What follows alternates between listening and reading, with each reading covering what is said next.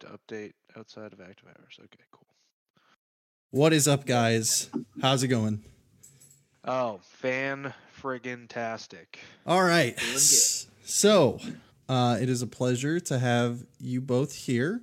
For those of you who are live, hello. We will start the the the show show in like two seconds. I just wanted to make sure everything was good. show. One last check. Um, sorry if the chat boxes look all screwed up. I was gonna use a program that like unified all the chats together into one to make my life easy, and it didn't work. So this was a last minute solution. Um, Lyle, a couple of other you and YouTube are here. It's great seeing you guys. I know we haven't done a live show in forever. Thanks for coming out, though. I really appreciate it. And you know what? We'll just leave that. Oh, it's Tim. Hello, Tim.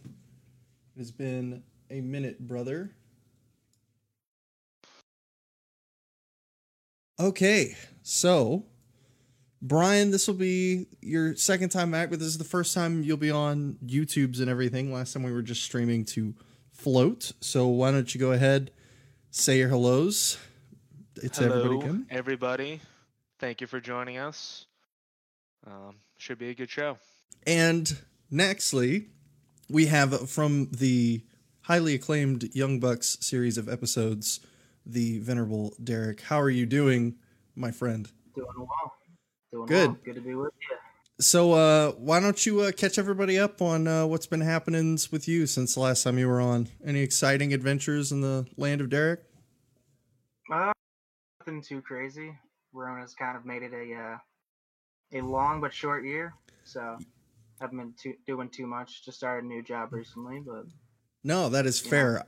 I, I completely understand 100%. I am in pretty much the exact same boat. So um, I, I totally get it. Yeah.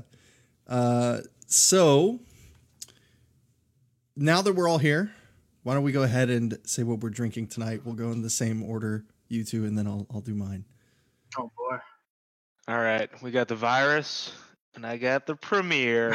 There we go. The got that premiere. Corona, vibes. baby. You got the Gansetts. Nice. Uh, I went. You wanna go Um, I went much cheaper, significantly less classy, and we're doing the uh, the big ol' Bud Light here. So That's a been f- your thing lately, huh? The tall boys. yeah, yeah, low calories, and it's the first thing when I go into the gas station. It's right. It's like literally like ten feet from the door. So I just grab go. two of these and pull them out, and good to go.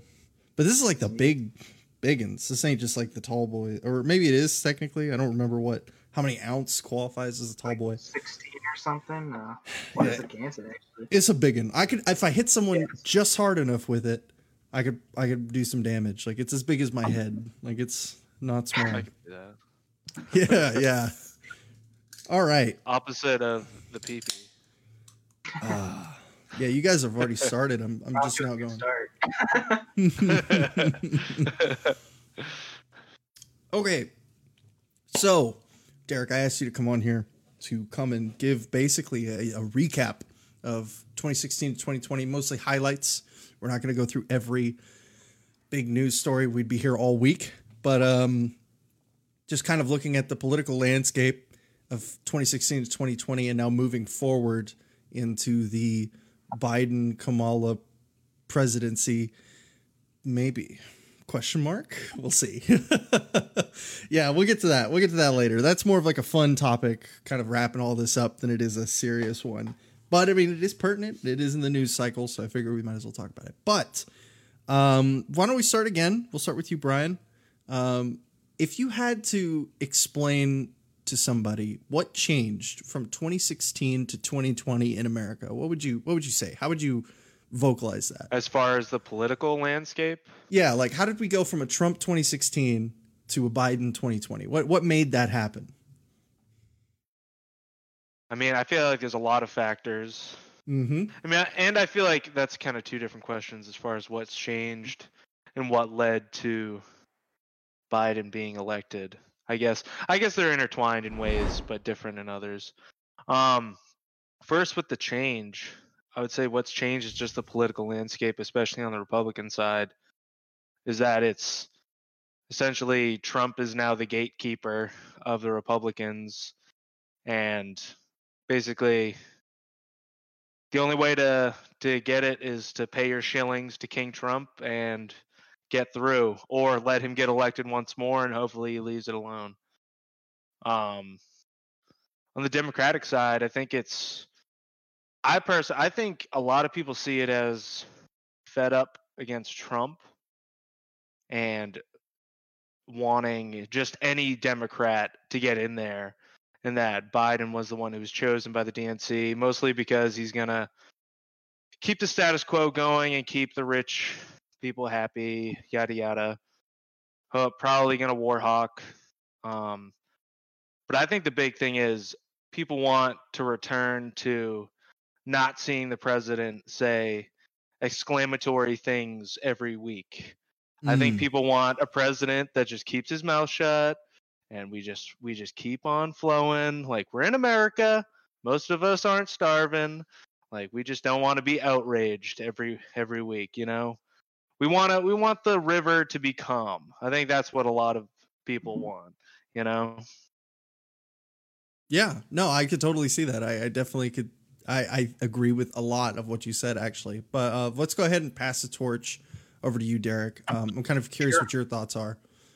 Yeah, um, I definitely agree with quite a bit of what Brian said there. Um, I think really in 2016, uh, we were still at a point where like populism was on the rise, like anti-PC sentiment was on the rise, that kind of thing. The culture war, the flames of that have been going well since the 90s into the 2000s, 2010s, and I think the age of social media has only you know been a multiplying force for that and that's definitely the era we're kind of still living in now. Um, but then again, kind of like uh, Clancy was saying, I think what the 2020 election came down to was what people were like tired of and what they were looking for, and tr- like like you said, like Trump constantly like raised the temperature on any issue he wanted to, and you know that's just kind of I think his his mo was to be offensive. And people got sick of it after a while with the gas and just the the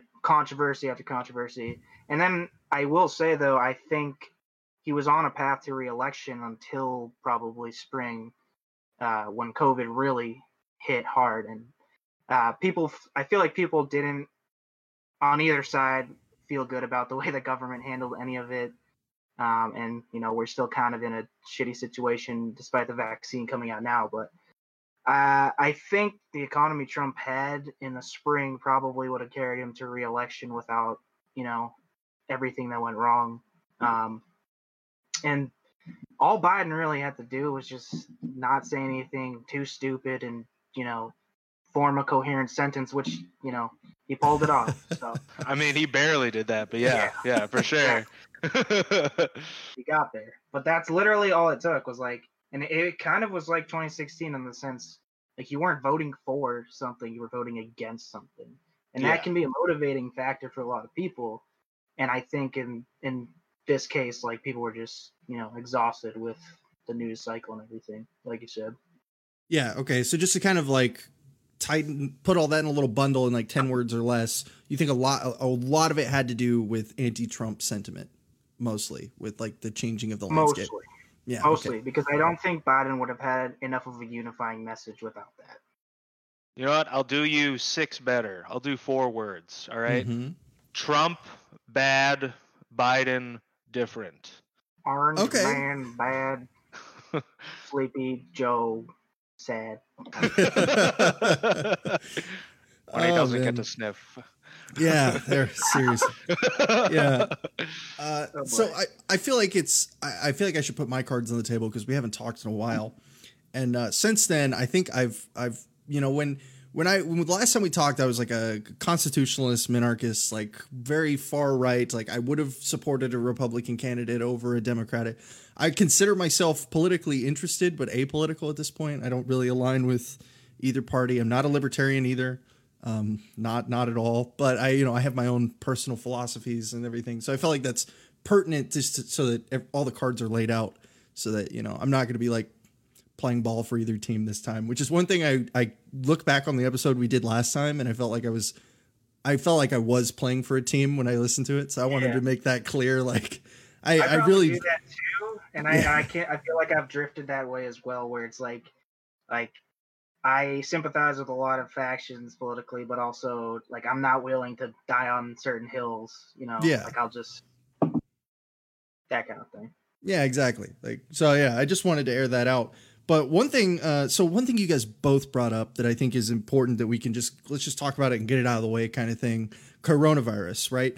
So do you guys think what what exactly about the coronavirus do you guys think was the the push towards Biden? Because you both kind of mentioned that as factors that could mitigate Trump's supporting base.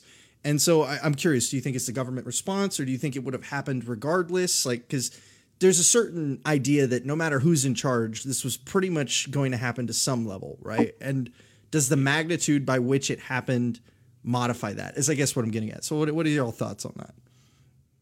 We can start Do you want to go first, Eric, or do you want me? I'll I'll, I'll go. Um, Alright. I think uh, the reason it hurt Trump so much, like to some extent, there was an inevitability. Like it was going to harm the economy. It's harming economies all around the world.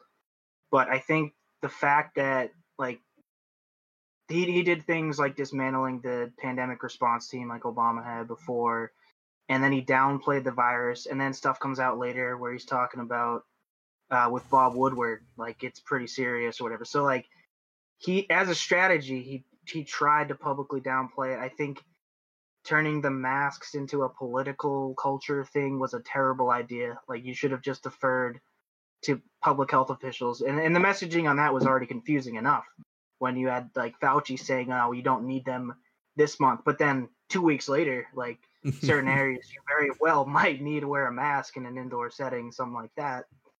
Um, and then I think just optics wise too, like Trump got COVID after Republicans got COVID in the ceremony for the Supreme Court justice, and they're celebrating that. Uh, and in terms of the economic response, like people are, you know, trying to make ends meet. We already had kind of a rent crisis going into it, and it's only getting worse as we speak, really. Um, and now they're even talking about like the 600 uh, checks, uh, as opposed to like I guess they did the 1200 right in, in the spring, but Last time, yeah. yeah, I think people kind of saw that, and then they saw the shit like uh the was it a trillion dollars in liquidity just like thrown into the stock market for a bailout. And then people I, I feel like people felt there was so much confusion in with literally 50 states doing 50 different things the federal government wasn't really taking charge of that and just kind of being like no don't worry like go shop and like people really didn't know what to believe and i think that that haunted him and then biden didn't do anything too crazy to a lot of people to the average voter i think he was just like yeah i'm wearing a mask and not go to big rallies and shit and that was enough for people i think Okay. Yeah. Yeah, definitely the lack of taking charge from the federal government definitely like led to a worse response to the virus overall. And yeah, just the lack of unity between Republican and Democratic governors between states having drastically different ideas and and when people see that, people see lack of unity between leaders, it's like, "Oh, this is all just bullshit." Like this is retarded. Like why are we why am I wearing masks on this state line? Go 20 miles the other way, I don't have to wear a mask. This is this is Yeah. silly and ridiculous. Whereas if everyone united was like, "No, wear your masks, take it seriously." Like you could probably even still go to your you know like What was it? we could be going to baseball games right now Yeah, Not- yeah, not- for real. not now but you know in like the fall could Yeah, yeah. But yeah, at least a lot more quickly than what we're trending to right now. for sure Yeah, I think so. I think the lack of unity is one of the biggest things. And I think I feel like it was Trump's administration's idea was more so to do uh, damage control politically than it was to damage control uh, like medically and against the actual virus. It was more so let's like like banning travel from China initially, and then it was like, oh, we need to reel back. We can't yeah we can't just like 100% close down borders, even though that may have been better for the disease. All about that, right? Like yeah, yeah, right. But yeah, I feel like it was much more about saving face politically than it was uh helping Americans. And I think in the end that was his doom. Okay, I yeah, I could definitely see that. I just wanted to say for people in the comments, we're looking at this from the perspective of the American, like the the quasi American voter, the the monolith that is the American voting bloc, right? Uh, not so necessarily our per se, but yeah, yeah. So you in in the comments may not see any of this this way, but I think pretty much everything everybody said is very much in line with like any sort of moderate and even a lot of you know if we want to go into the nuances of it, even a lot of fringe people hold a lot of these positions. So, but yeah, no, I think you guys both did a really good job of summing it up. Uh, I think one of the one of the other things is that that I think maybe was kind of hinted at, but being locked up, you know, even if you thought it was the right thing to do, was hard on a lot of people. And people were looking for something to blame, in my opinion. You know, whether you think it's Donald Trump's fault or not, there's somebody out there who legitimately believed when they went to go vote that like everything terrible that has happened to the coronavirus is his fault. And you know, I'm I'm not going to make a claim one way or another right now, but uh, yeah, I think we should at least give a little bit of time before we start making super broad claims like that. But it, I could definitely see where that kind of position would come from, and that I think is a large part of why you know it, it's they had to they wanted to focus this somewhere, and maybe shaking up the system was the way. I, I could see a lot of people switching from Republican to Democrat like that. Is basically what I'm getting at. So no, yeah, but I think I think what you guys both said is really good. So now that we've talked about all of these things that have kind of led up to 2020, I think we can kind of sort of. Oh, actually, before we go on, I wanted to bring up one more thing. How much do you guys think by the time all this rolled around, and correct me if I'm wrong, but the Supreme Court uh, hearings were before the election, right? For the uh, nomination of a new Supreme Court justice whose name I don't remember. right. Yeah. A, ACB or something. like- Yeah. Yeah. Amy Coney Barrett, I think that's her name. Yeah. I just So- remember her face, blonde, female, right? Mar- Mary Sue Justice. More or Yeah. Mary Um, Sue. Yeah. so, do you guys think that uh, that had any sort of? Do you think any last minute voters would have been like, okay, well, this is just this is the the hill that I die on, I guess, or whatever, and they they swap their votes. I think that's possible.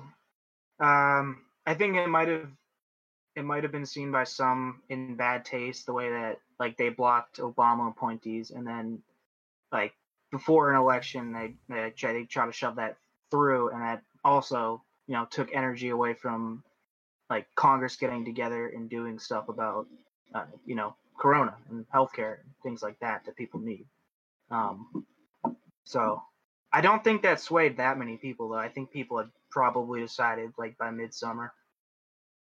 Okay. Yeah, I, I think it was more of a bad optic than it was a deciding factor in Yeah. people. Because I feel like I don't know, from especially being related to a lot of Trumpies, um, hardcore too. Fucking, Trumpets, dude. if my mom liked tattoos, she'd have a fucking Trump tattoo. Let me tell you. Oh. But uh, but yeah, I don't see that as a big enough factor to sway voters.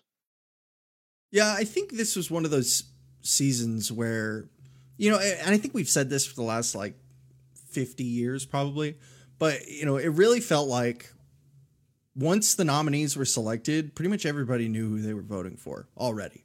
And there wasn't a whole lot you could do to sway one way or another. Like once Joe Biden was selected, pretty much everybody was like, all right, okay, I, I know who I'm going to throw my hat in with. I can't think of a single person, and granted, I have a sample size of maybe 20, 30 people that I've talked to about before and after, you know, but I can't think of a single person that's changed their opinion one way or another. Like, oh, I was going to vote Biden and then I voted Trump or vice versa. Um, seems like everybody was pretty consistent. Like you said, around midsummer, they, they just all kind of knew um, who they were Yeah. voting for. I think the the swing voters do exist, but like I think it's a well documented fact that like people that voted for Obama twice voted for Trump. Not that many, but you know, like there are people that can be swayed certain ways by messaging, but I think Trump probably did lose some of his support, but his core support definitely stayed there.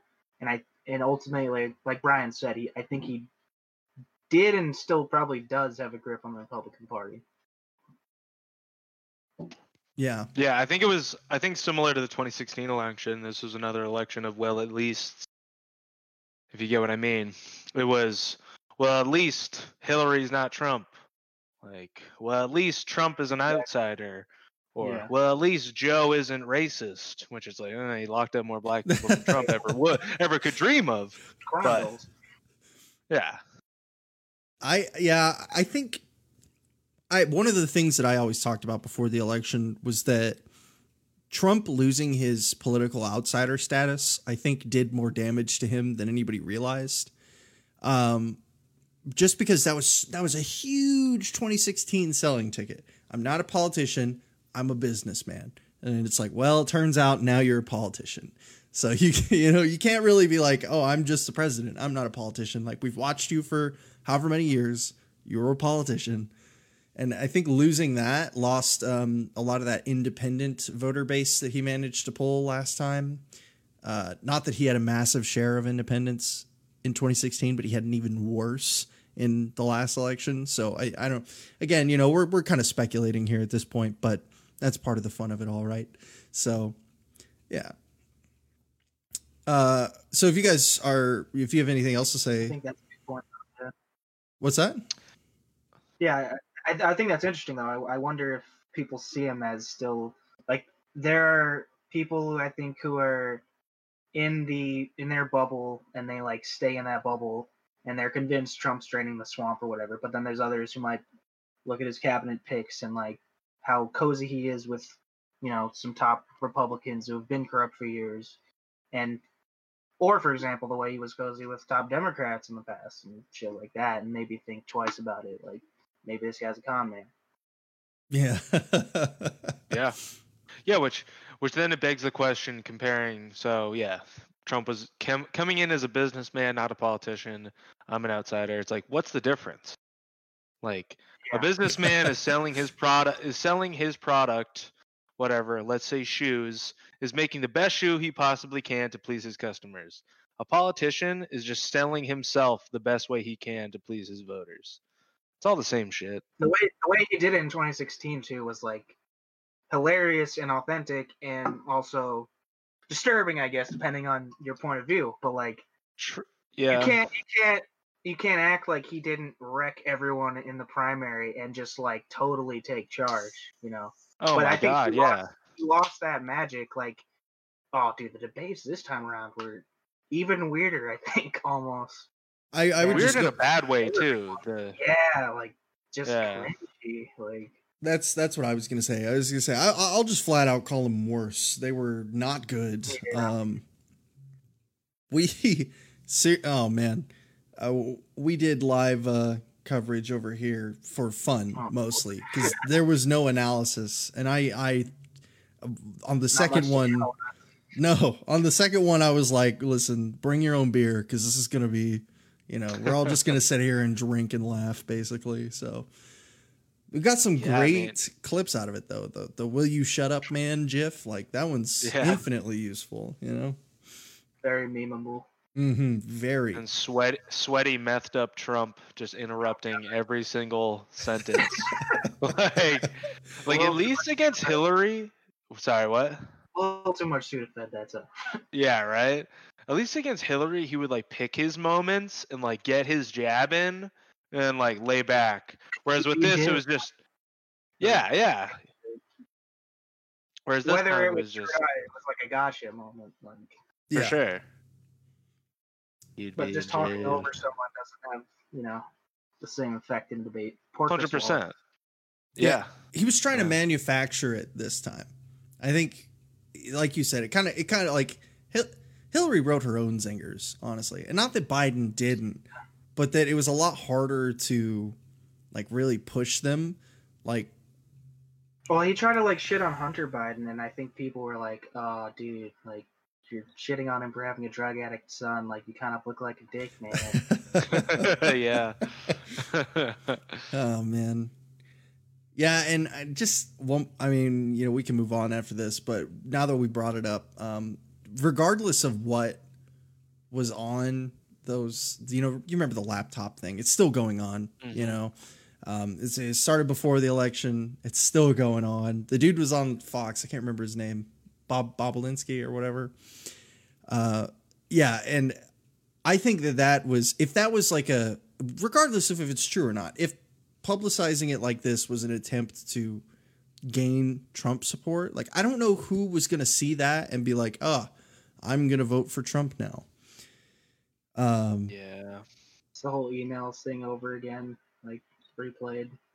yeah, yeah, exactly. Except for this time, it was like a lot less worse because Yeah, and, the- and Rona kind of overshadowed everything. I feel like like it was like we don't really too. talk about this. Like Yeah. Which then it was like the emails with Hillary was the actual candidate, like doing yeah, the. I think that did probably impact it because no one really trusted Hillary and like in that what was it with uh Comey releasing stuff like right before the election? I think that probably swayed a few people. Yeah, yeah, for sure.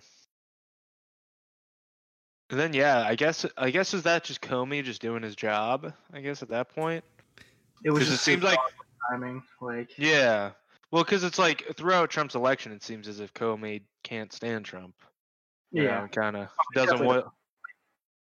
Yeah, and then it was like Yeah. Trump just bashed the shit out of him, and he's like, "Well, now I'm never gonna try to help you out." Well, he definitely put his foot in his mouth, Comey. Like he, it was very even during the hearings, Oh, like yeah. when he when he got pressed on some of the things that he said, he was like, "Oh, probably shouldn't have said that," you know. so he he kind of dug his own grave on that one, I think, a little bit. Um, but yeah, it, I I definitely agree. Yeah, that definitely had for sure had an impact on the 2016 election to some degree. But so now that we've kind of taken 2016 through 2020 and kind of hit the high notes and the low notes of what could have led to the Biden Kamala Harris presidency that we have now. What are you guys looking at from 2020 going forward? Now we're we're in full blown speculation territory. We're only going to be able to really go off of what people have said and what we see, but that's fine. We're just here to play political analyst. So, uh, whoever wants to start, I'm curious what you think uh, 2020 through 2024 is going to shake up like. Well, the corona vaccine is gonna give everybody super mutant zombie AIDS. Oh, there we go. and I was I and was Kamala waiting for Harris is going to cut Biden's head off at a press conference and assume power. oh, And ah. then, yeah, So she's going to use her her mutant hybrid zombie cyborg army to then take over the world. Okay. Boom. Wow. Not Actually- even a bold prediction. That's exactly what's going to happen. honestly, with the way 2020's gone, that seems like we're on course for that. So Yeah. Buckle up, buckaroo. I, s- I saw a video of uh, of her eyes blinking sideways. So you know, it never, you know, Lizard who knows, confirmed. man. Lizard confirmed. That's all I'm saying. you guys think V was just a TV show? It was a documentary. All right. That's a that's a reference. I don't know if a lot of people will get. Oh, did I just date myself? Cyberpunk. No, no, no. V is a. It was a TV Oh. show about aliens that come to Earth and they're lizard people, but they make it seem like they're basically humans and they can like, oh, we're, we'll, we can cure all your diseases, and, and then they eat people. Oh. Yeah, Now Once I heard V, I thought of Cyberpunk. So Yeah. Thought of like V or some shit. No, no. It was a really old TV show that got remade in like 2008, nine, something like that. Yeah. It was a long. time. Geesh, that was Yeah. That was pretty niche. Yeah, it was pretty niche. I'm good at those. uh, all right. Keep this train rolling forward. We'll just cruise on past that one. Um, Okay. all right. So, serious. Okay. So, all right. We're going to Serious. pretend. Yeah, we were going to pretend Brian was serious there and skip him. He's lost his turn. I I don't know. He might have been like I it's possible. look at that face. It's not a lion man's face. It it really is hard to say. I think what's going to happen in the next four years. Um, yeah, like the corona vaccine is going to come out, and hopefully she will get normal. And by the time it's the midterms, I feel like we're not going to be in great shape as a country, but hopefully, like the economic recovery will at least be underway. I I kind of feel like Democrats are going to lose the Georgia runoffs. I just Probably.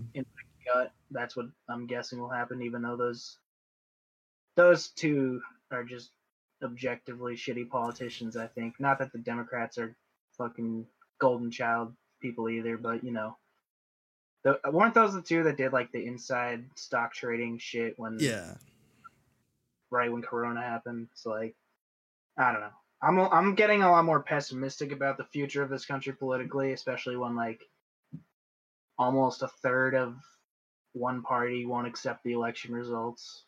And that's not to say that that shit doesn't go both ways because that whole fucking he's not my president like that type of shit that was going on for a while too. So like the culture wars are gonna keep raging and social media and all that crap is only gonna amplify it and all this whatever the fuck it is, Russian bots, you name it who knows?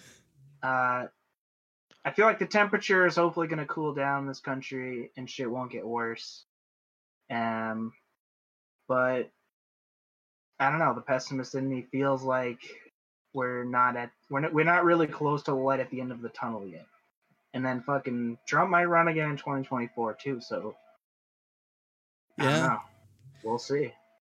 It's funny you brought up the Russian bots. I, I prefer the Chilean meme farmers personally, but the Russian bots are good. There you Um, go. Good their yeah. job though. yeah, they Get have, those niche.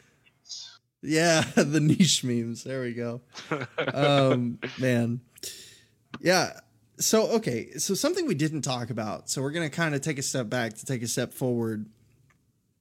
Kind of the social unrest that we've seen over the last let's just say five six months. Really june right was when it all kind of really kicked off and then we had the uh the uh chaz and all that stuff kind of pushing through all the way into the fall which then it kind of petered out right? So we had the big long string of protests social unrest. Um i don't know do you guys think so there's a lot of people who are worried that kind of a precedent has been set and that these people have kind of been enabled to provoke social unrest? And i'm just kind of curious what y'all's opinion on that going forward is. I know a lot of people are pessimistic on both sides and i'm just curious where you guys stand on this personally Stand on the, the just- social unrest in general. yeah Or, like how we're how we're going forward from here Yeah. um. Yeah, I think I think like kind of what Derek was saying before the question was even asked is that Biden can at at the very least lower the temperature and kind of calm everybody the fuck down. Um, I think the biggest thing is, I mean, like Americans are allowed should be allowed to protest and protest on anything you feel is wrong. Fuck yeah, that's your right. When you start destroying people's private property, that's when it goes too fucking far. yeah Like, like I would even go as far as to say, like, in Minneapolis, like if they felt like burning down the police station, like after the cops basically like evacuated, like, okay, yeah, you show you showed how fed up you were with the police. Awesome. When you start burning down a fucking Target, yeah what are you doing? yeah like- no I, I i definitely understand where you're coming Don't hurt from the mom and pop shops. You know what I mean? Like Yeah. Yeah, it true. Target can absorb that blow, up but it fucks local businesses up at the same time. Like yeah, Nancy and John down the road, they're bankrupt for life now. And can I can I jump in there? yeah, Yeah. go for it Um, I feel like a lot of the stuff that's been happening has been festering for a while and like hasn't been addressed. And I think we all know this. Like, the further you go back, the worse it gets in terms of the way like minorities in this country were treated, and we're still not totally there. Like, and, and kind of to a point you brought up about Biden. Um, I'm not so sure Biden will be able to stop all of it because I think like take the the Rodney King incident with you know the LA riots was that I believe Clinton was in office then right or am Yeah. I wrong there yeah he was Yeah. so like situations like that I think can snowball incredibly quickly like the George Floyd incident obviously terrible, gross injustice. Everyone can see it like right in front of their face. But what happens there is you go from people actually trying to protest peacefully to it's seemingly the only way the police know how to respond is with force and they escalate shit and make it worse.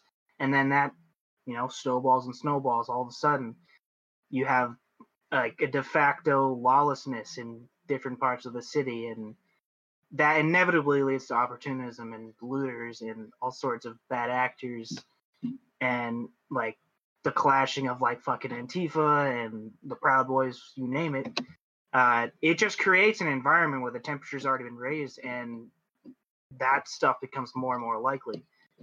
But it, so that's what I'm worried about is that I'm not. I, I, hope Biden takes like some of these reforms seriously about police because if none of that shit gets addressed, the next time there's a, a shooting of an unarmed black guy, for example, like there will be justified anger, and that'll kind of get out of control because just shit has not been changed for so long.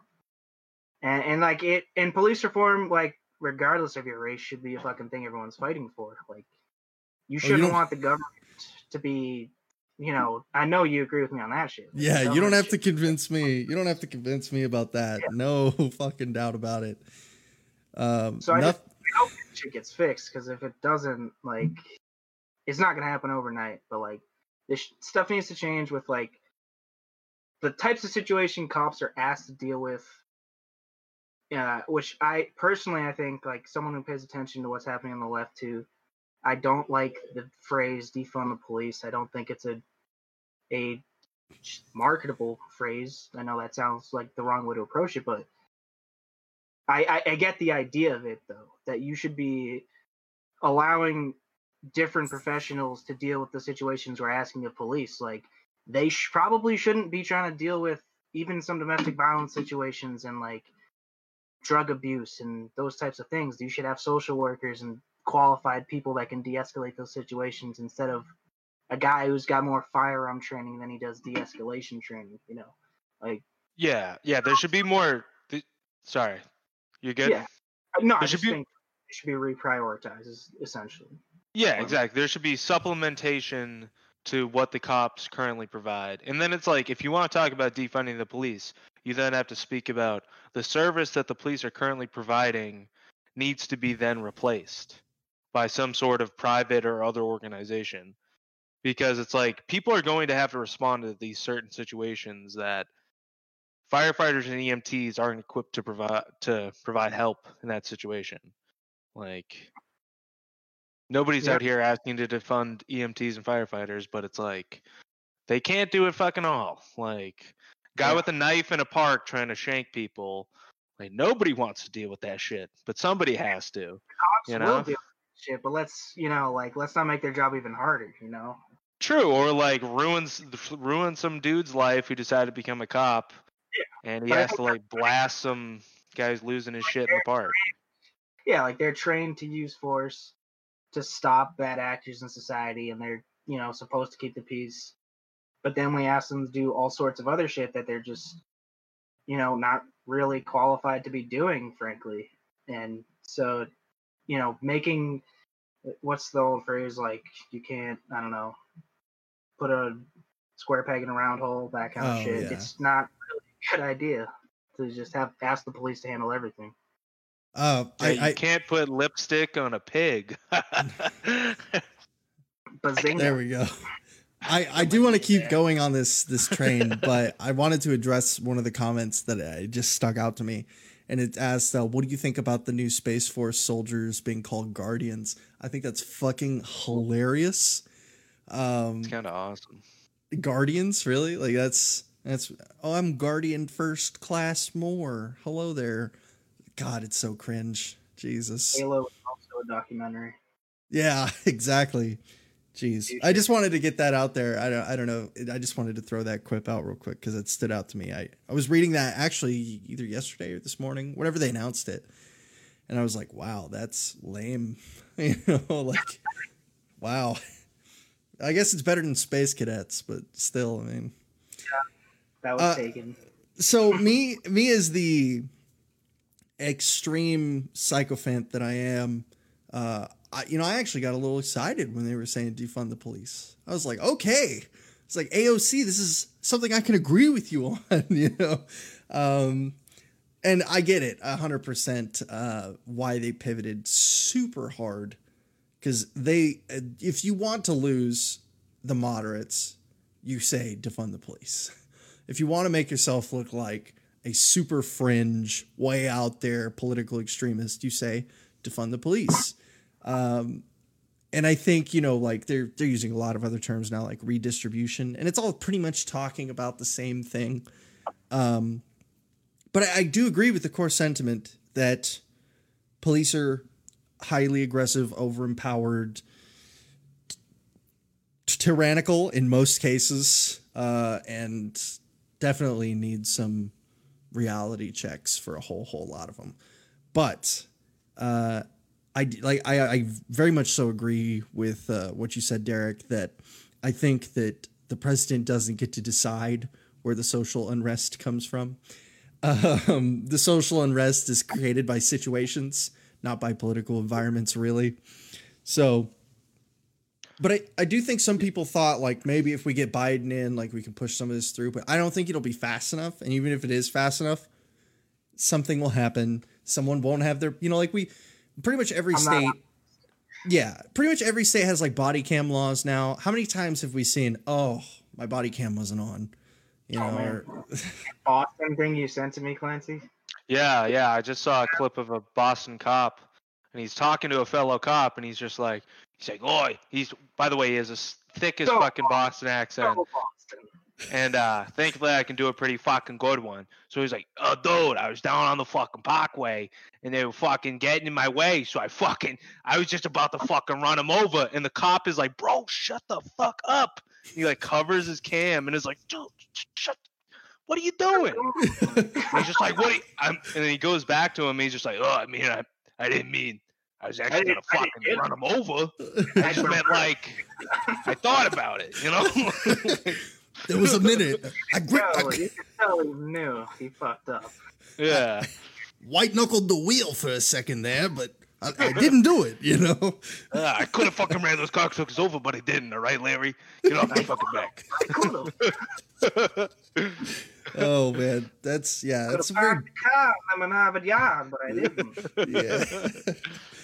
It's very fucking Boston, very much so. Um, yeah, I mean, you know, I, and we have those things for a reason because these people are given very, very high powers. It, it, I, and people don't like saying this because they feel like it alienates police officers, but I don't have a problem calling them like privileged citizens because they have rights and powers adjudicated to them that we will never have. And they are able to do things to people that we will never be able to do, regardless of the circumstances. So, um, and I, I do think that, like, if they are going to exist, which I know is a whole nother conversation, but, you know, just continuing on the conversation we were having, there has to be extremely stringent requirements and there has to be an extremely high standard. And if that means that we fire cops all the time that suck, okay. If that's what it takes, you know. To eh, go into the libertarian vein there a little bit, like kind of to your point, you're it's the state granting an individual like the right of life and death in certain situations over the citizens. Oh yeah. Not that not that that's their main job, obviously, to like kill their own citizens, but like that power is legally given to them. Yeah, and and, and very loose very circumstances. Yeah, and and the militarization of police has only you know increased in the last twenty years. Oh yeah, yeah, I, and that well, because and it's also like our military is just. It's like fucking Santa's Christmas sack, and it's just overflowing with fucking armored vehicles and and ARs, and they're just like, well, I guess we'll give these to the police. Here you go. Here's a hundred dollars for an armored vehicle from fucking the the army or some shit. And it's like, why why why does a small police force in fucking Missouri need a fucking APC to bolt that last through a fucking wall and take people down? It's like, I, all right. I, I went to school in like a really small town outside of Houston. I say really small. You know, it was a decent size, but it wasn't huge by any means. Like you, you pretty much knew everybody. It was a good community sized town. And uh, I remember when they bought that, they bought this bomb proof APC with like a mounted gun on the top of it and everything. And I was like, we had a wife shoot her husband with a shotgun and like one kid brought a gun to school and like shot himself in the leg trying to show it off to his buddies. And that's like the worst things that have happened in that entire town.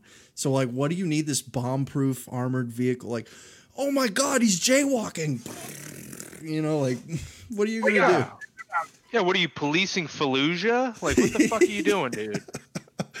Didn't Oh, South. Park Right. literally South Park literally did an episode like that this year in the like the pandemic special. Where like the cops like were doing everyone else's jobs, like they were doing the teachers' jobs. And they're like, like we got a runner and he was like yeah, We got him and they like they only did shoot. like a shot his token. Like, Yeah. yeah oh man that's Uh, so good. Or or when he was outside playing in the snow. Yeah, like, yeah. drop Like, the snowball. Everybody have to make lockdown orders. like yeah. We got a runner. Oh man. That was a great fucking special by the way if anybody hasn't seen it. Yes but this is live by the way for you in the comments. But um great special. Amazing. I love that show. Oh yeah, fantastic. And then yeah, more on like the APC, and then from like the cops' perse- perspective, it's like, well, Daddy Sam just gave me an armored vehicle, and now I have a chance to use it. I'm gonna fucking use it. Like, it's like, all right, yeah. Give a why do I waiting have- six-year-old a fucking gun, he might shoot it. Like, Why do I got this door knocker down for nothing? I gotta knock some doors down. yeah. My- i did knock i hit it with the battering ram you know jeez yeah okay for no knock warrants. Oh, god yeah oh, jeez. And fucking red flag laws. Don't even get me started on no knocks. Houston issued those a while back, and it's been nothing but total disasters. We've had like eight people killed unjustly in no knock warrants because, lo and behold, people in Texas have guns in their houses, and when you knock down their doors, Crazy. yeah, when when, when you knock down their Yeah, fucking yeah. door, There'd be no Breonna Taylor story. Yeah, without also- that. Yeah, Like, and they don't knock your door down at three in the afternoon. They pick two thirty a.m. yeah, right as you're fucking like who the fuck do you think is coming into your house without Yeah. a knock at that hour? Daddy Popo, come to make a visit. don't shoot or you'll die. It's You might kinda- die It's too. kind of mind blowing though. Like that, I feel like that's like only in America type shit. Like oh yeah, unless you're in like an authoritarian state somewhere, like where the fuck else does that happen? Yeah. Yeah, Uh, land of the free, right? You know? yeah.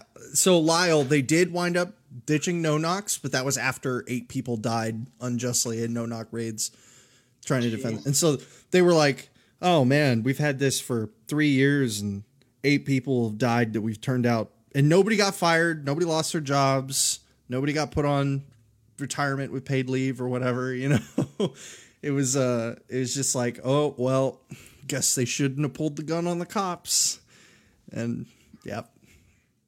But okay, so I yeah. We we went on a super far tangent, and trust me, I could talk about this literally all night. I have a, we'll call it a burning passion for law enforcement. We'll, we'll put it that way. But kind of As we bringing switch this, topics, can I take a pee break? uh, sure, yeah, pee break. Does anybody else need a pee break? Or Might as All right. well. here, I'll catch up on comments while you guys do a pee break. On the all hearing fucking eye, you cocksucker. And I'm back. You're you're not from Boston though, right? You're you're from like I'm like from 30 minutes outside of Boston, but my parents are like in, from Boston. Like true my mother Bostonians. can't pronounce oh, most of yeah. her R's. Yeah. What so. the fuck, Brian? Fucking Labor Day.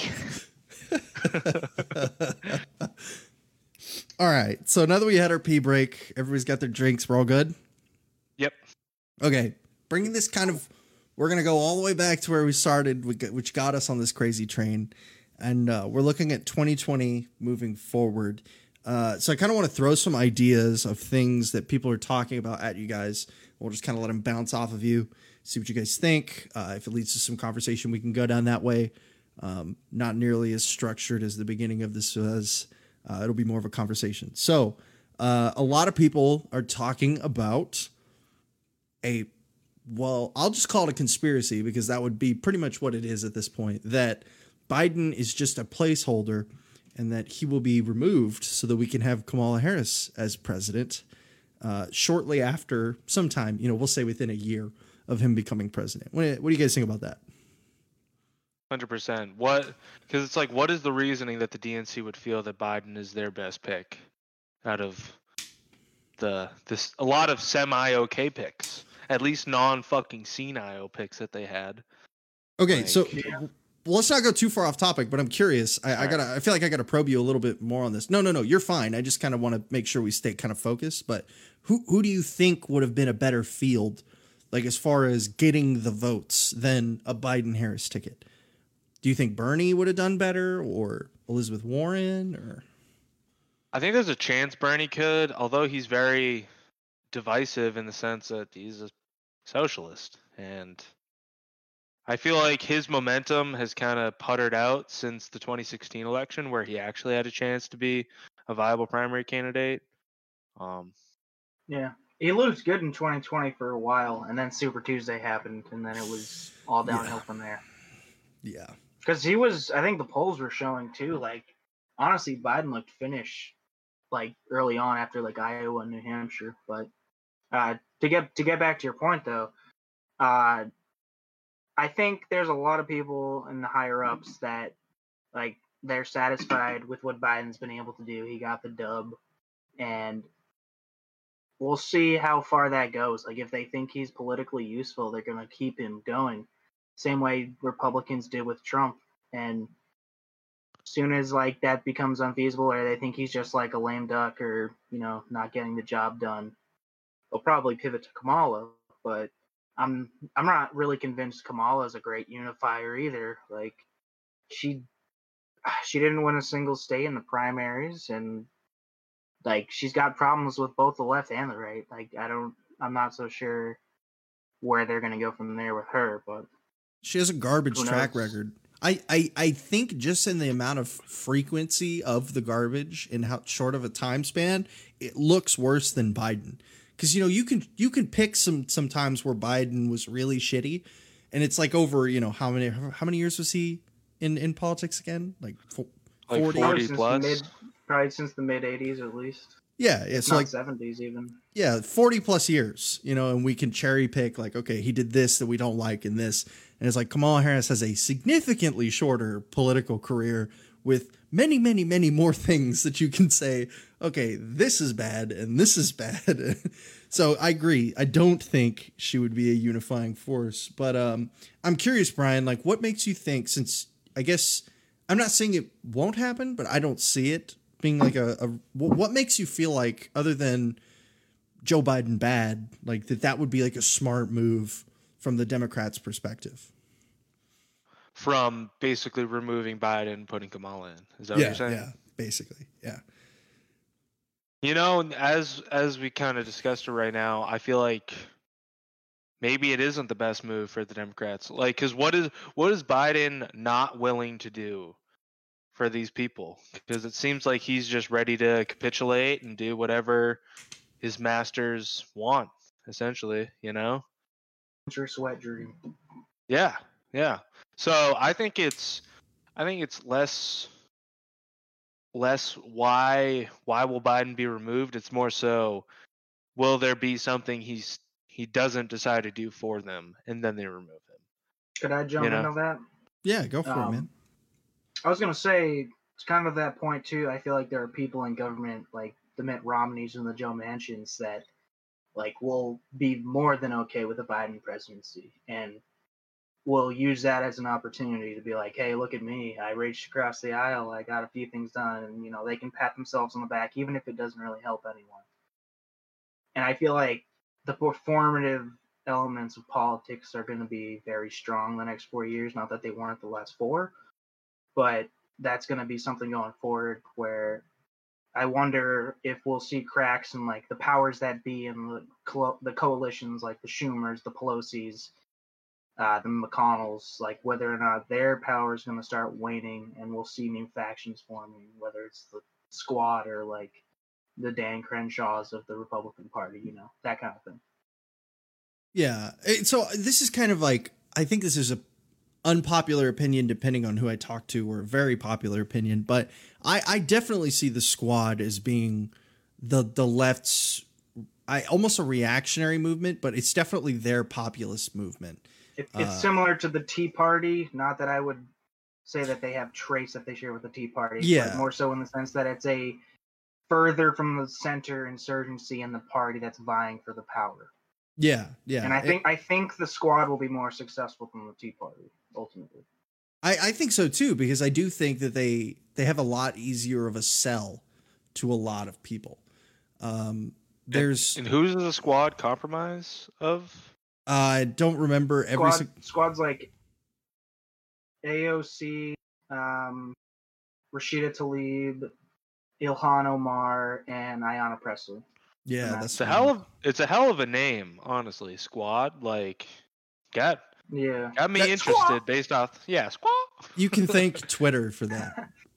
It's Yeah. it's gonna grow too because I feel like it's it's like a gen- generalistic term they give to like new progressives coming in, and uh, there's Jamal Bowman from New York. He's gonna be a new progressive, uh, and I'm trying to think of some other ones. Like Ro Khanna is almost like an honorary member from California as a representative. Like people that were in the Bernie wing of the party, if you know what I mean. Yeah, yeah. So a very uh new generational democratic kind of Yeah. sub unit. almost almost the new left like i feel like i see on twitter a lot people are distinguishing between liberal and leftist like liberal is almost a derogatory term to refer to the milquetoast centrists now and like you know that kind of thing See, it's funny because liberal used to be the compliment and leftist used to be the insult. You know, I mean, it, it's yeah it- but the it's cold interesting. war's been over for a while so It's I'm interesting to see that Overton window kind of move a little Yeah, bit every year. it's shifting it's shifting Uh, so I mean, while we're on the topic of the squad uh, pulling for power, I mean, I, I feel like you would probably be the most qualified person here as far as like knowing the more of the characteristics of the squad in general. What do you, what do you what what is your personal opinion on them going forward? Like, what is a worst case scenario? Us winding up with a bunch of Schumers and Pelosi's, or us winding up with a whole bunch of squads in power? Sure because I feel like the future is probably going to be a mix either way. Uh, some of the people that have been in politics for like 40 years, like Pelosi, like that influence isn't just going to disappear overnight. Uh, But I feel like the squad is trying to take the Democratic Party in a more positive direction, back to their roots, less you know, less big money in politics, um, you know, actually listening to the needs of your constituency and uh, trying to address them rather than going to, you know, a, a giant wealthy donor like uh, when AOC beat uh, her opponent, I think it was Joseph Crowley or something like that. He was a Pelosi backed, however many year, probably like eight eight time times in a row incumbent, something like that. Um, she went against that political machine and won. So that demonstrates that there is genuine progressive grassroots ability uh, to win, you know, congressional seats and potentially even Senate races. And and there's been some of that in the Republican Party too, in terms of the grassroots movements. I think, and uh, to me, I think like money in politics is an almost universally corrosive element. So, I to me, I don't want to see the Schumers and the Pelosi's be the ones running the party for the next decade or so. So I'm I'm hoping they'll either become the dominant influence in the party or at least get, you know, the Pelosi's, the Schumers, the Bidens to, you know, move in the right direction on certain issues. Yeah, I would I would personally rather see the the Schumers and Pelosi's and Biden's move on. Like you've had your time, you had your chance to make your changes. Let someone else at least have a chance. Although I may not like the outcome of the AOCs and the other squad members, I would at least rather see another human being have a chance to make an impact. You know? Yeah. Yeah. I think a lot of, you know, um, term limits go either way depending on who you're talking to and what their particular strategy is with politics. But uh, you know, it's something I've talked about for a long time as a way to drain the swamp without having to vote someone in for however long to drain it. It just drains itself. Um, but I, you know, I, I have reservations about the squad. I'll be completely honest. Um, I have a lot of apprehensions with uh, some of the ideas that they've talked about. Like, speci- we'll just talk about the the elephant in the room, like the Green New Deal. You know, there's there's there's some incredible challenges there that would make or break the country. You know, I mean, like that. I feel like that's not in. I don't think that's. I think I feel like I'm being pretty objective when I say that. Like that, something like that. Like we're talking big, big, big things. We haven't seen a politician bring up something to that scale of reform. Like it makes Medicare for all look like a little, like little little side dish to the the grand poobah of, you know, we have like the the reconstruction basically. You know. Uh, so you know, I I do think though, like you know, and I think the words grassroots kind of touches on what I was saying. I still kind of lean towards just by the way that they grow in their rhetoric. They remind me a lot of old school populist movements, which isn't necessarily derogatory. It's just another political strategy, right? And uh, but yeah, I mean, they I I feel like that they will continue to build in power and their numbers will grow and they may never take over the Democratic Party, but they will always be a thorn in everybody's side that isn't with them. Um, Yeah. whether whether you're Pelosi or Schumer or just some moderate in between, they will always be there to be like, "Hey, we need XYZ program that we believe is the next step or whatever." Uh, and so I think they'll be pretty big. If there was ever a group to say like Biden isn't cutting it in the Democratic Party, I feel like they would probably be the ones to come out and say something about it because that would probably be a popular sentiment to their voting base, particularly. That's I think that's going to be interesting to see, like how local they get. Um, I don't know if you've been following this at all. Uh, have you heard of Jimmy Dore, Mm-hmm. comedian? He has like a talk show now. Like pretty, he's a pretty far left guy, and he he con- he frequently advocates for things like let's split from the Democrats and form a third party. Uh, and more and more recently, he's been uh, actually he's been doing this thing with like Justin Jackson. Do you know him on the Chargers? Uh, no, I don't know that name.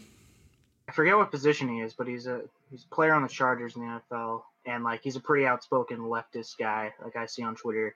And he like had him on his podcast, and they were like basically calling out uh, the squad and other members of Congress to force a vote for Medicare for all and challenge Pelosi's leadership. And they were basically saying like, oh, if Pelosi doesn't force us to a vote, don't even vote for her as the next uh, Speaker of the House. And I'm a little conflicted on like those types of approaches, like the insurgency within the own party type thing. Like I'm not sure the efficacy behind them, uh, but I think that's inter- that's going to be really interesting to see going forward because AOC was kind of resistant to that idea, like constantly bashing against you know the centrists that are steering the direction of the party right now. Uh, so I think as we go into the Biden presidency, that's going to be interesting to see, uh, you know, the kind of tug of war that goes on. And Justin yeah, Jackson is the running back, by the way. I just looked it up. yeah. If you, know that. if you don't mind me commenting on that real quick, Brian, and then I'll let you Yeah, take go the for it. wheel. I think uh, I think you you bring up a good point there, but I, I'm curious. You know, as someone from outside of the Democratic Party, I see AOC as a person who's built herself on the shock and awe, really, a lot of it. Uh, she's the Twitter clip politician, and again, it's a strategy. There's nothing wrong with that necessarily or inherently. I it's just what Get I the see. millennials going. Yeah, exactly. It's just what I see. And so whenever you take away Donald Trump, you'll still have a Republican controlled Senate, probably until the midterms, maybe even past that. There's a definite scenario where that's the case as well, just because of the way the Senate works. But uh, I, I, I, I do wonder how much of that is going to get redirected inwards, whether it's in a constructive manner or not. Because she does kind of have all of them, but her especially being, you know, the figurehead of the squad has this spotlight on her of like the one who shakes things up. And uh, I wonder if that pressure will lead her down the path of, you know, contesting within the party. Um, and you know, and even for someone outside the party, if you want your party to grow, there has to be friction. Uh, you can't just have the same people running the show for forever. It's going to be the same. Uh, so whether or not they unseat Pelosi, if just from a Democratic position, if they Democratic Party position, if they move her even slightly further to the left, that's a huge W because she's been, you know, Yeah. I mean I, that's I could argue. I think you could argue that's already happened to some degree. Not maybe not in a meaningful sense, but yeah. I certainly mean, she feels sensitive to the need to like pander to that coalition at least. Yeah, exactly. And I think probably the if I was to speculate, the next goal would probably be to take that even a step further. But uh Yeah. sorry, I'll let you go, Brian. No, no, it's all good. Um, yeah, I liked I liked everything you said. Uh, I guess as far as the parties and the the friction within it and the challenging of the status quo, I I hope that it pushes people to look past the two party system and realize that if your party isn't serving you, it's not necessarily that you have to change your party. You could create your own and move past it whether or not there's enough voters out there to actually support it and get it going in a somewhat timely manner that's a that's a whole nother story but as far as i think i think in the climate today how politically engaged Hmm. the american people are i think it's far more than it's been in a long time you Can know I respond to that real quick? Actually. Yeah, yeah, go for it, man. Open forum. Yeah. Um. So yeah, I think you raise a really interesting point that people need to get beyond the the binary party system that we have now. Personally, I'm very pessimistic about the idea of you know functionally starting a third party and getting that off the ground and actually you know creating a wedge in American politics just because we have like the first past the uh, first past the post type of system where the winner takes all in each district. Um, but what I will say, I think is starting to happen, and I, I sincerely hope continues in the right direction, is that more and more Americans will stop caring about your party affiliation.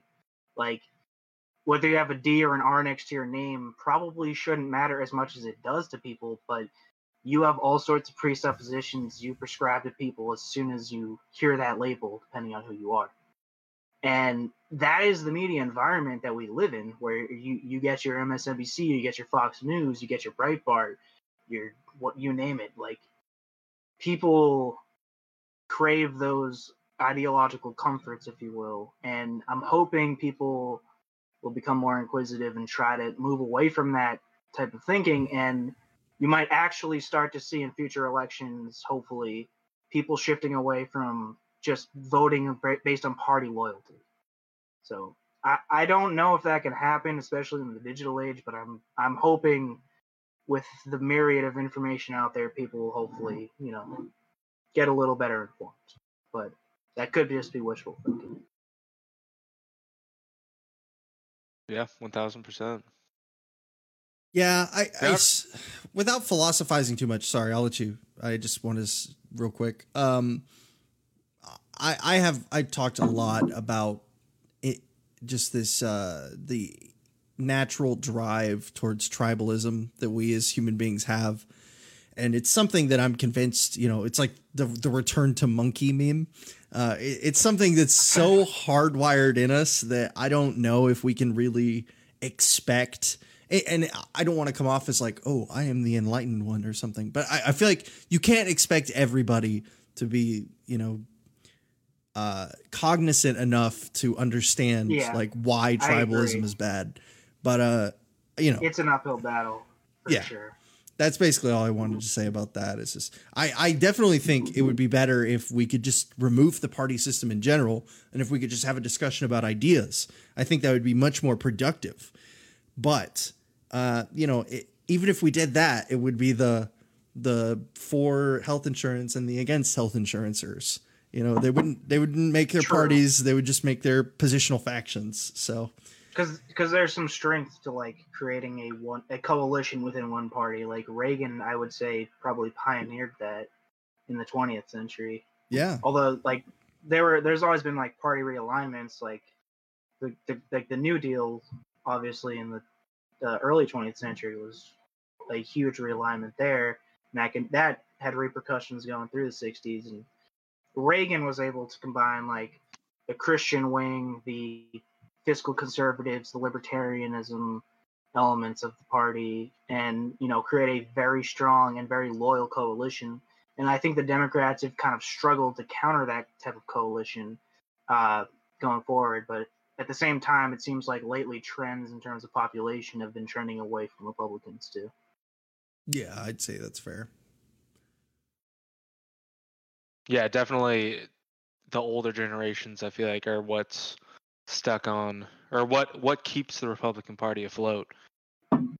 You know? Boomers. Cuz I've Yeah, boomers. But uh yeah. Well, what's the yeah, boomer like saying? Republican What? Uh, it- well, what's the boomer saying? Uh, you're a liberal Okay, until. boomer. Well, no, it's like you're a liberal. I'm just it- kidding. they they said my dad used to say this. He's a He's not a- a liberal until they grow up, or I don't know, yeah. something like Everyone's a liberal until they're smart enough to be a conservative or whatever it is. You know, some some dumb stuff like that. That's like, oh, when you get older and wiser, you'll understand why Republicans are Ah. right. You know. confirmation bias. Woo. Yeah. So you're smart enough to realize they're both fucked. Yeah. Exactly. Yeah. Secret I, I option. feel like C. that's what we need though is people need to understand like there kind of is legitimate reasons people like believe certain things from the get-go like why they fall into different camps ideologically and then go from there and see like what can you agree on what can you disagree on and you know like in a perfect world that's where you'd start but it's far from it you know? I believe Yeah. One thing that I, I don't think I've really talked about much because I've kind of been avoiding politics lately because it's just a cesspit. But one thing that I've I've definitely tried to convey to people is that I really don't believe that there's anybody out there just like rubbing their hands like I can't wait to steal everybody's money or I can't wait to block all the Mexicans out. Like there okay there are people. There is someone somewhere who's doing that all right? You can find them I'm sure they exist there's millions of people in this country. But the overwhelming majority of people who take the positions that could be associated with that are not that. They are concerned with job security or the security of their communities or all these other things and, and they believe that this is one way to help that. Or they are concerned with the state of the poor in america and they believe that universal health insurance is the easiest way to help get those people insured. None of these people are coming at this from the perspective that their opponents portray them as. It's all straw men. And i don't it's not productive. I just wanted to throw that out there. None of the conversations that are being had are productive. Nobody's actually talking about why anybody believes what they believe.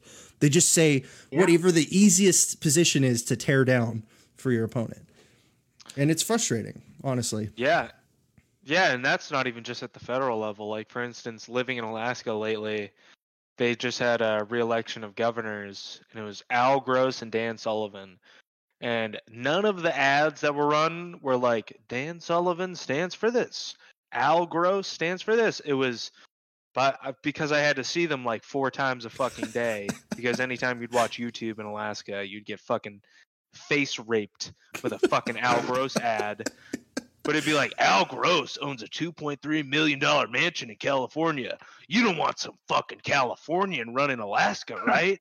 Then it was like it was like Dan Sullivan fucking licked Trump's balls one time. You don't want some Trumpy fucking running your state, right? And it was like, bro, just shut the fuck both of you. Like, That if neither of you can, Sorry. if neither, thought you were if neither of you can make a point that just like directly says your message is over this guy's, shut the fuck up. Like, I don't that understand. point, dude. Like that, I sadly like.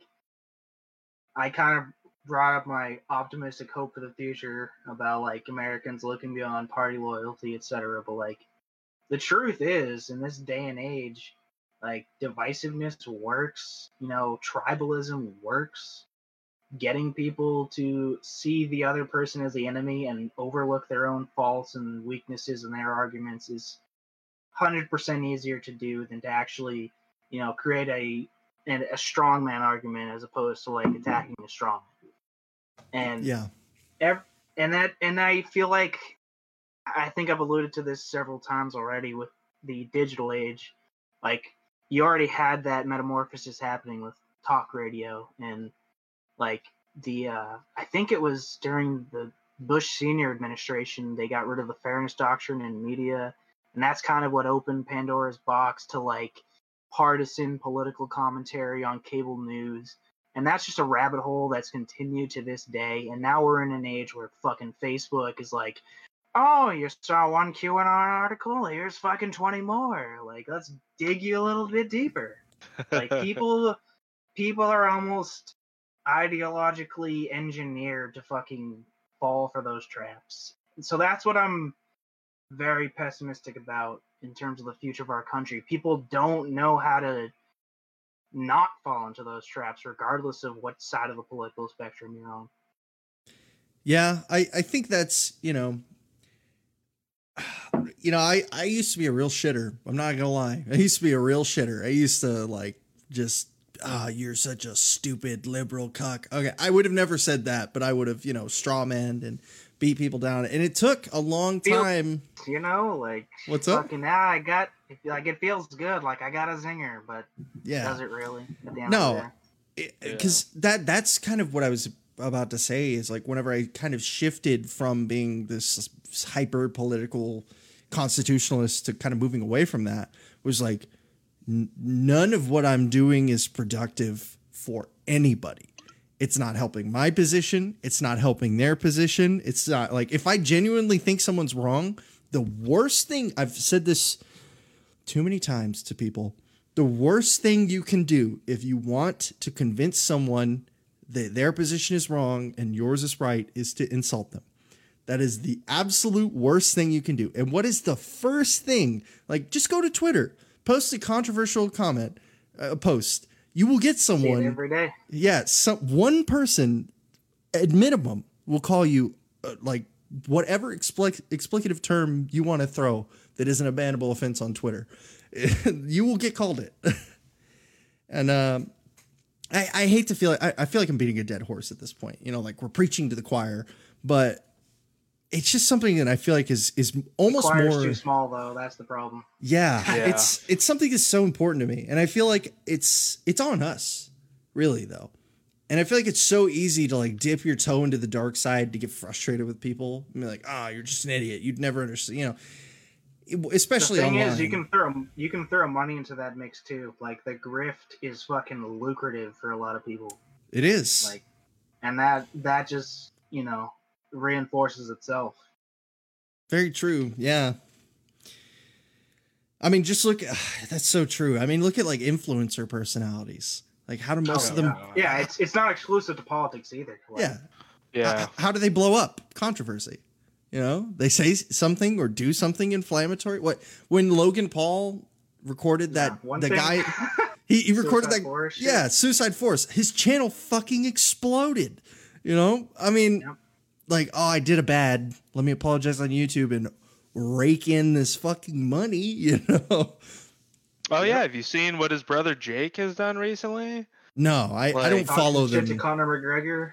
Well, not only not only that, but uh, so he did the shit talk to Conor McGregor, called his wife a four. And by the by, by the way, I'll be honest, Like the way he rattles off his insults within the shit talking is like He rehearsed it. Oh, he did, but like he really like it's like he's it, it's very it's well done the shit talk. I'll be honest, and it's coming from some fucking YouTuber talking to an actual It's du- double belt holder in the UFC, the on- only person ever. But anyways, he uh he also rolled up in a pickup to. Do you guys know Brendan Schaub? Yeah. Yeah, so Brendan Schaub has a show called Below the Belt, or no, not Below the Belt, but Food Truck Diaries, where he takes a fighter to a food truck, and essentially they go to some food truck in LA and they they discuss like how what their career is going on, maybe their next fight or whatever, what fight they just had, yada yada, eat the food, whatever. So they're standing on the side of the street waiting to get their food from this food food truck and like shooting the show and like Jake Paul rolls up in a pickup with water balloons and like wet paper towel, and I forget the guy's name. It was like Dan Dan something. But I, regardless, they like start whipping water balloons at him and throwing wet paper towel. Like you're a fucking pussy, and he's just like, yeah, yeah, and he fucking runs up to the truck, and then they speed off before he can fucking catch it. But it's like that clip fucking blows up on Twitter. Like Yep. everybody fucking wants to see. Controversy. Yeah, Who's which one's fighting Mayweather? Logan. Logan. I think that's his older brother. yeah, Logan. Jake's, yeah, Jake's And the then Jake older. Paul's supposed to fight fucking yeah. Oh, okay. Logan's the Yeah. Yep, Logan's the one who knocked out uh Nate Robinson. the dunk Nate Robbins. Yeah. Nate Robbins. Which I think I don't think Logan's a bad dude.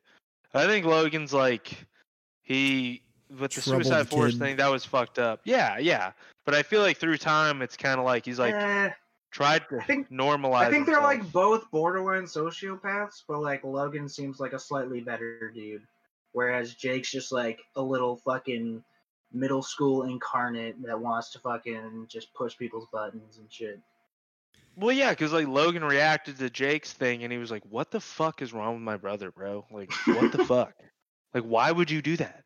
Like, you're not gonna beat Conor McGregor, bro. Like, And we'll either he'll we'll either watch his ass get knocked out or we'll see the greatest sports upset ever. So Listen, I'm not. yeah. I'm not paying pay per view to watch any fucking any of the Pauls. oh, I'll watch it on I'll watch it on Reddit. You know, Exactly. uh, I will. I will 100 percent pirate that though. Once it's over. Yeah. uh, Yeah, because I wasted my fucking money on McGregor and Mayweather, and that oh, was that was fucking disappointing as fuck. yeah. It's like fucking watching ballet with boxing gloves on, that was his. fucking dancing around. I mean, it's just. I feel like every Mayweather hype or fight that he's done in the last like fucking four years, no longer. When I was in high school, it was Mayweather versus uh, Pacquiao, and that fight was garbage too. And it was so hype. Everybody was like, "God, Pacquiao is gonna come back and he's gonna beat the crap out of Mayweather." And it was just a bunch of people Yeah. tickling each Well- other. Pacquiao's not like Well- a knockout boxer though, so Yeah. like if you're like a student of the sport, maybe you'd enjoy it, but like Yeah, and then it's like that's exactly what Mayweather's made his money off of is touching you and then not getting touched for round after round. he's like, oh, It's like oh, it's not oh, entertaining. your, your nose is right there. Okay, Yeah. come on, stay that close. Yeah. Yeah, Pacquiao didn't have as much reach, so he couldn't fucking touch him. He's got good hands though. He's got fast hands. I wouldn't Yeah. want to catch him. That's for damn sure. But Yeah, no, I'm good on that. I'm just, you know, since we've gotten to the sports commentary portion of this podcast, You can't read, but Um, Okay, he- Fifty Cent. yeah. If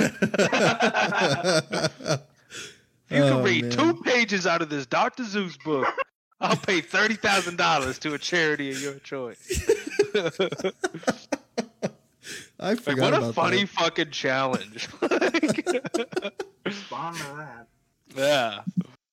Hey guys, this is Christian coming at you in post. Actually on vacation at the moment, so sorry if the audio quality is a little rough. Uh, I just wanted to say thank you guys for listening to part one of this episode. Part two will be coming out uh, either tomorrow uh, or the day after. I just have to finish editing it a little bit and then it should be good to go. But if you haven't yet, make sure you check out the Facebook page. Our YouTube is also available, so go over there and give it a subscribe. And uh, if you are following the Facebook page, consider joining the community group to stay further in contact with me and look at any polls or any supplemental information that comes out for the show. Thanks again, and see you guys in part two.